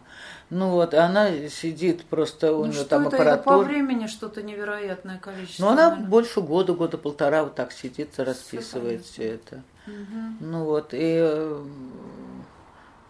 интересно с ней очень работать, потому что у нее всегда темы такие, последние вот картины, маленькие трагедии то уже вышли, уже идут, и очень мало показывают. Она, как теперь говорят, не входит ни в какой формат какой-то там, как-то она вот свои такие вот делает фильмы. Очень интересно, я обязательно посмотрю, я вот даже и... Наверное... Не, она такая довольно известная режиссер. Нет, она... я и слышать слышала, а видеть надо посмотреть. Она преподает еще параллельно там режиссуру, но в последнее время, последняя картина у нас была с ней про Китай. Мы строили дворец китайский, тоже было очень интересно. И 20-е годы, Петербург. То есть у нас как-то он так... Сейчас я даже не знаю, может быть, она даже на 2 фильма это отдельно сделала. Но, в общем, это так перекликающиеся 2 такие новеллы, которые как бы в один там... такой фильм соединены были. А сейчас она еще не закончила. Китай она уже закончила, и очень интересно там у нее получилось, что она все дописывает, докрашивает вообще. И вообще я сказала в последний раз, может, а меня вообще не надо. Напишите все и все. Ну вот, и вот с ней тоже очень интересно работать, потому что на ней я как-то отдыхаю от этих сериалов или от этого выбора натуры, потому что здесь все время строю, все время что-то придумываю, все время там там интересно просто работать. Вот сам процесс работы там с ней очень интересен. Потому что мы с ней Грецию с ней делали древнюю, и там еще что-то такое, в общем, много всякого. Какие-то замки средневековые делали, там Фауста там с ней делали. Так она, вот. Интересно, пришла через мультипликацию, она пришла в игровое кино. Ну, я не знаю, пришла ли она... изначально художник. Я не знаю, как она пришла через мультипликацию или нет. Она, по-моему, с самого начала вот так стала работать, и так и работает. У нее нет, я не знаю, может, я не настолько знаю ее биографию, чтобы говорить там. На всяком случае, у нее такой свой подход оригинальный. У нее свой подход, да, она делает свое. И вряд ли кто-то будет копировать, потому что это невероятно многодельно. Да, сейчас, конечно, все это на цифре можно делать, но она считает, и я с ней согласна, что одно дело на цифре, там все это делать как-то при помощи компьютеров, всяких программ. А с другой стороны, это когда она делает своей кисточкой, своим пальчиком и чувствует каждую, там, каждый кадрик. Но это каждый кадрик. Это вот так через стекло, она по стеклу красит.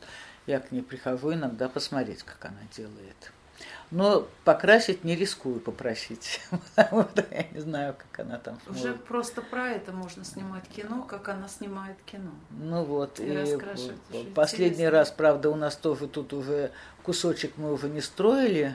Про 20-е годы Петербург. Да, мы уже снимали в доме композиторов кусок.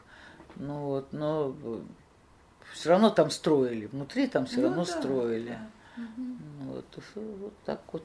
То есть это вот последняя, да, работа? Ну, последняя у меня с Евтеевой, у меня последняя вот сейчас Снегурочка, фильм со Светозаровым Дмитрием, вот мы сейчас закончили. Не знаю, сейчас вот должен быть фильм «Небесный суд», вот я жду, когда он начнется. То есть вы все время в работе? Я, да. Востребованные и разные режиссеры? Ну, пока да, пока, слава богу, да. Все нормально.